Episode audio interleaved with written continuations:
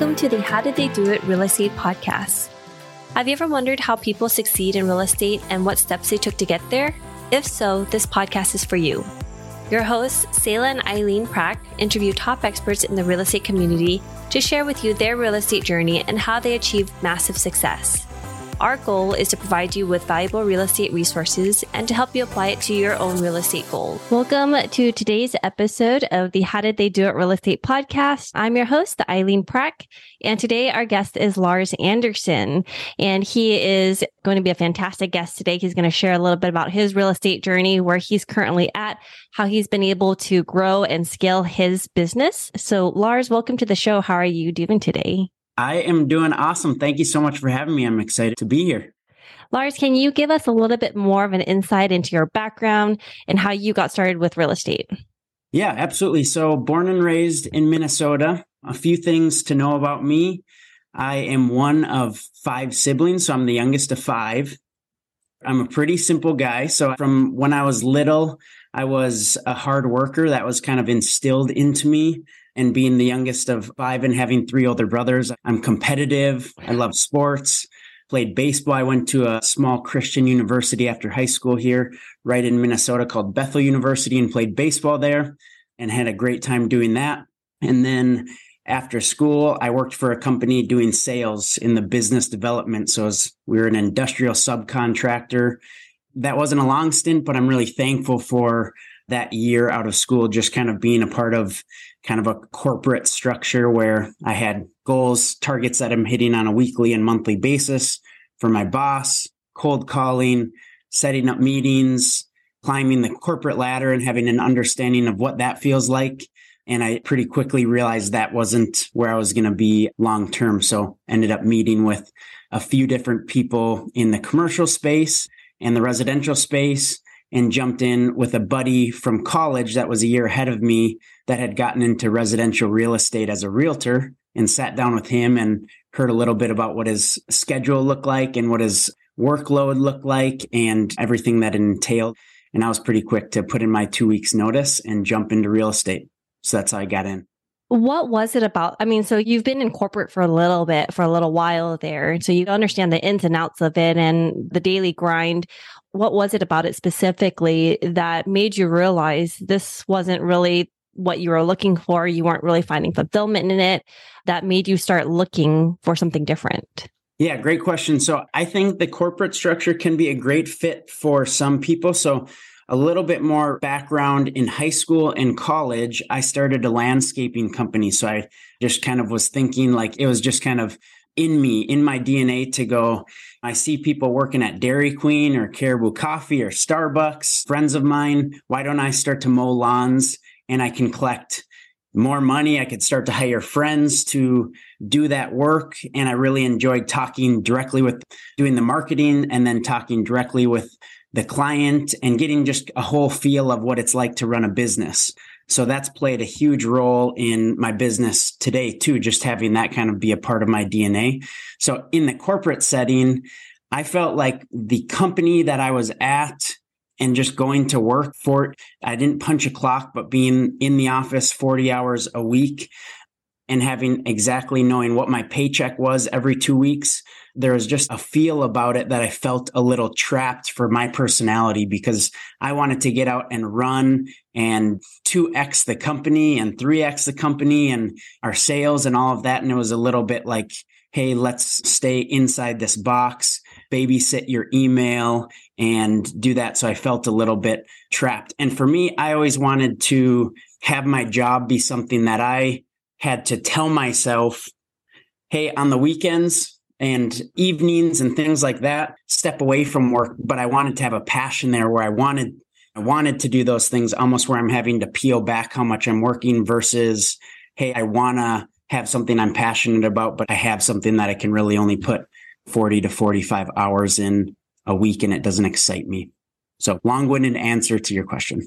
So when you sat down with other real estate professionals did you start building up your business or did you start investing in real estate prior to making that decision of leaving corporate? Or did you really just decide to cut the cord and just go into it all full in?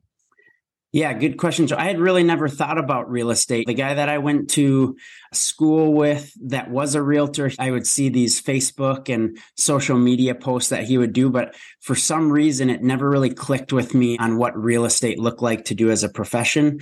I didn't own real estate. I was married at the time of getting into it and I'm still married to my beautiful wife, but I was married, we were renting, didn't own any real estate.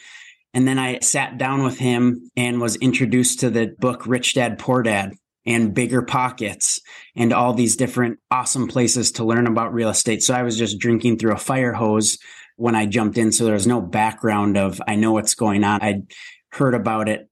And then quickly I was like, that gives me an avenue to run a business. And I love running a business and kind of having the risk and reward of building a business. So that's when I told my company, Hey, I'll I want to make it a smooth transition, but I'm not here long term. What was the first thing that you had to do first in order to start building up your business, especially in the very beginning? Yeah, so I went into it. I would say so much of it was having a good mindset, and I would just attribute that to surrounding myself with awesome people and the team that I initially joined and now lead with a couple other, other guys. But it was how do I sell real estate? So, residential real estate, how do I sell real estate and create an income for me and my family that has nothing to do with my family, my sphere, the people that I went to school with? I don't want to call my relatives and tell and basically have to have them as clients in order to build a business. So, I did things like four to five open houses a weekend to sit there and meet potential clients. It was a free way to meet clients. I started to do a lot of social media posts. So it could just be like silly thumbs up. Hey, I'm out and about showing homes or check out this awesome property and doing videos, anything that was free. And I use social media as a way to reach my sphere to let them know this is what I'm doing. I love doing it. I'm doing a good job. Things are happening. I wanted them to know what I was doing. And then the last thing was that was so massive for my business and still is is is cold calling. Just getting people on the phone, asking if they are looking to potentially sell their property. So cold calling a lot of directly to owners. When did you make that transition? When did I make the transition to real estate? Yes. So a year out of school, I worked for this company for a year. And then right after that, so I would have been 23 years old when I got into real estate.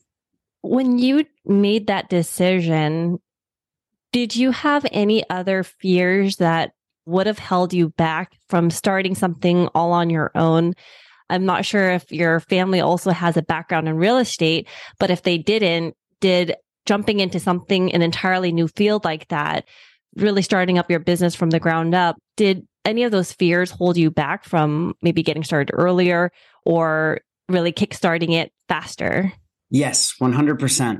Fear played a when I go back to the beginning, it was the most difficult thing was saying no to the stable income and something that I knew and a future at that company that I knew was there and jumping into something that my family wasn't in, I wasn't knowledgeable of, but I believed in myself. So it was to go back to kind of my background. I'm a fairly simple guy. I'm not going to usually be the smartest person in every room that I walk in by any means, but I'm willing to take action. So getting over the fear, I think just as people were, I've come to realize we're capable of so much more than we think we are. I would just attribute it to like just taking action and jumping in and saying yes, even though it's really uncomfortable. What's your focus today in real estate? Yeah, so my focus in real estate now is investing. So investing in one, being a dad in my community and my church, I get really excited about just investing and being a good steward of what I've been given. So, doing real estate transactions to build an income that can support purchasing real estate because I love the feeling of purchasing something that's building kind of this long term generational wealth and something that I can not suffer today because I wouldn't call my life suffering in any way, but kind of do something that's a little harder, knowing that it's not the sexiest thing to do a $50,000 down payment to purchase a single family home or a duplex. But that excites me because kind of the future potential of it. So I would say one is running a really successful real estate business where I'm helping people buy, sell, and invest in real estate on the transactional side. And then another avenue is I'm just focusing on purchasing and adding to my portfolio and adding some larger multifamily and commercial. As you've been growing and as you've been building up your real estate, if you were to look back to when you first started, and if you were to start back today, would you still start real estate in today's environment? Yeah, I think absolutely. And we have people joining our team. So I'm one of three team leads. We have 15 or so people on the team now. When I started, I looked at the people that had been successful. I grabbed coffee meetings with people that in my market I had seen be successful for many, many years. I asked them what advice do they have? How did they get started? And I kind of just took things and copied what the people did that went before me that I trusted. I would say the same if I joined today and did the same exact actions with the obedience to my actions that I had when I started, I think I would have just as much success. And I wish I would have created better systems from the start. But I would say absolutely at that time, I had the fear of did I miss out? Should I have gotten into real estate a few years prior? And I think that will just always be the case. So I think right now is a great time to jump in. We love hosting this show. When we started this podcast, we were doing all the editing and post production ourselves. Now, we are very excited to have this particular company as a partner of the show to do all the post production for us because it gives us the freedom to focus on the two things we care about serving you, our listener, at a higher level and growing our own multifamily business. If you are like Selah and me, then you want to add value to others while scaling your business. A podcast is the best way to do both, and we invite you to contact Adam Adams. He can help you launch your podcast, market your show for more listeners, and take all the post production off your plate so you can focus on your business instead of in it. Listeners of this show can get a free consultation with Adam. To schedule your free consultation, find the link in the show notes. And are you seeing a lot more deal flow now and today, or has it been flattening out a little bit or slowing down? What is the current environment in your the markets that you're focused in? What does that kind of look like? Yeah, great question. So like a lot of the country, we did see a little bit of flattening out. Now we focus. So my first year, I would have done 40 deals and then 70 deals and then 110 deals. And then last year, 2022, maybe 95 deals or something like that. I would in the Minnesota area? In the Minnesota area. Yep. Just around the Twin Cities, kind of personal production. So I would say definitely 2022, we felt the slowdown like other things. That being said, there's always people looking to buy, there's always investors looking to invest, and there's always sellers that need to sell. So it's just been sort of cranking up on the prospecting and lead generating and going, this is such a great time to gain knowledge, one, through a shifting market, and also gain market share. So that could be on the investing side, or I view my real estate business as this is a great time to gain market share because a lot of people are fearful, curled up in a ball, not actually, but sort of weathering the storm. And I think this is a good time to take more action than ever so you can gain confidence of people when the market maybe shifts back to more homes and things trading at lower interest rates. What do you think makes it a good market today?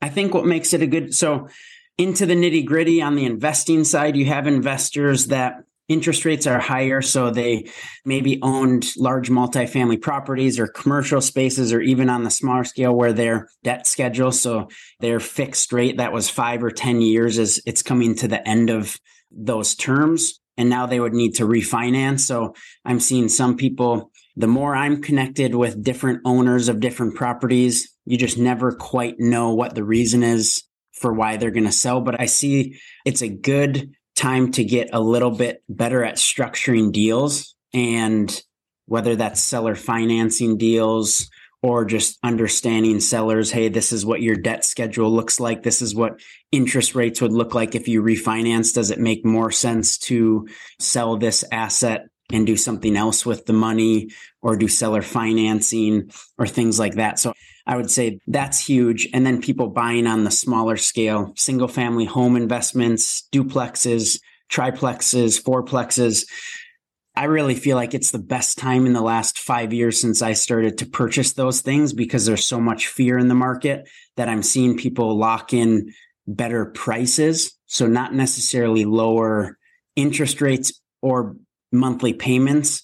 But if the numbers still work and the interest rate is six or seven, you better believe that if you need to keep that interest rate for the next several years, great.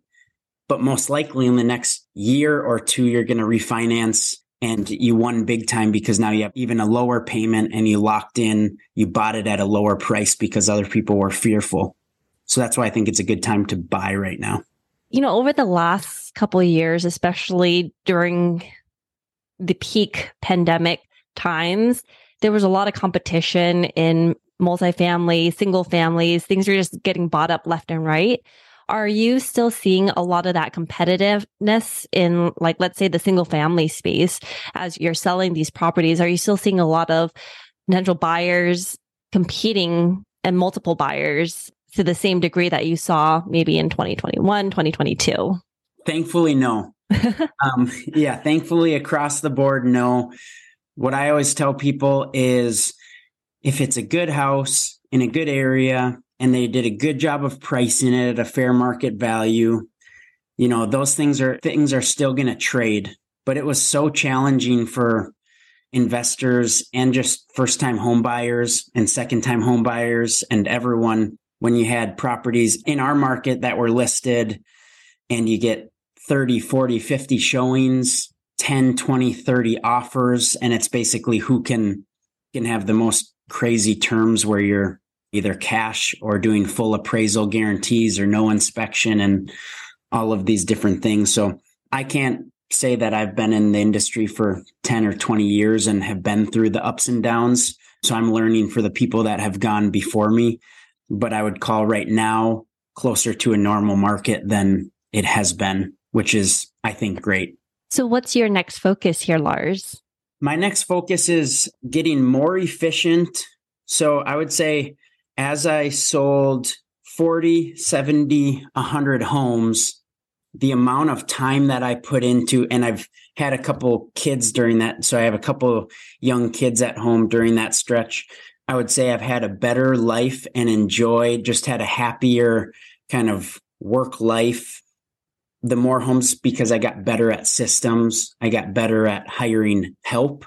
So this year it's even getting more efficient with not giving up on the customer, just how I treat the customer. So customer satisfaction, I want to increase, efficiency increase. And then personally on the real estate investing side, I'm chasing larger deals right now. So I have kind of a buy criteria for commercial retail space and then some larger mid-sized to larger multifamily. So that's kind of what this year looks like for me. Lars, how has real estate investing impacted your life? It's completely changed my life. My life is so much different than I ever could have imagined. I would say just on a super practical level, as I've built smaller portfolio, it's paid for the house that we now live in, all of our expenses. I would be living with financial freedom in the way of I don't foresee myself ever walking away from work because I believe we're built for work and we find purpose in our work.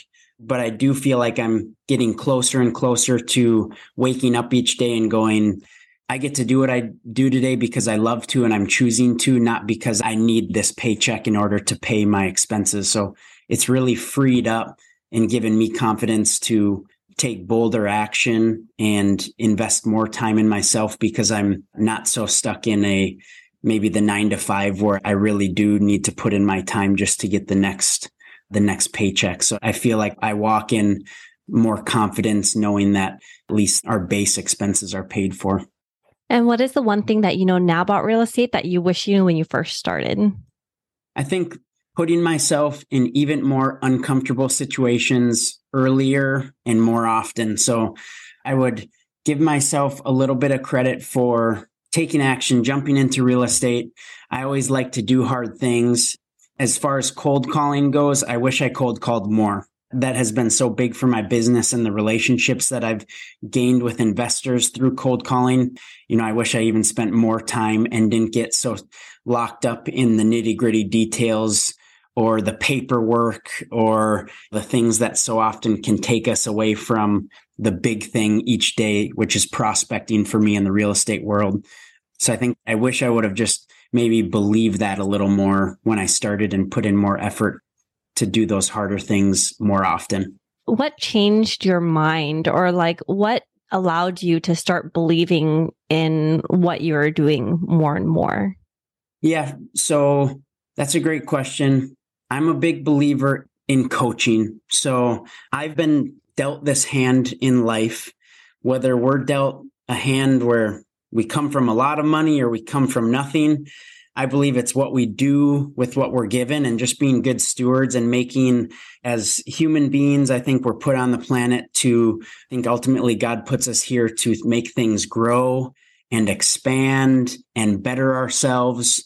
And, you know, I'm a little bit addicted to just growth and being the best me I can be and sharpening any of my skills or abilities and more. So investing in myself. I paid a coach for two years who helped take my real estate business from me running around like a chicken with my head cut off in my business to working on my business and creating systems and going, if I keep doing the same thing and sending out the same messages, why don't I create systems around templates and emails that are sent at this time and this time, an assistant who's helping with these different things?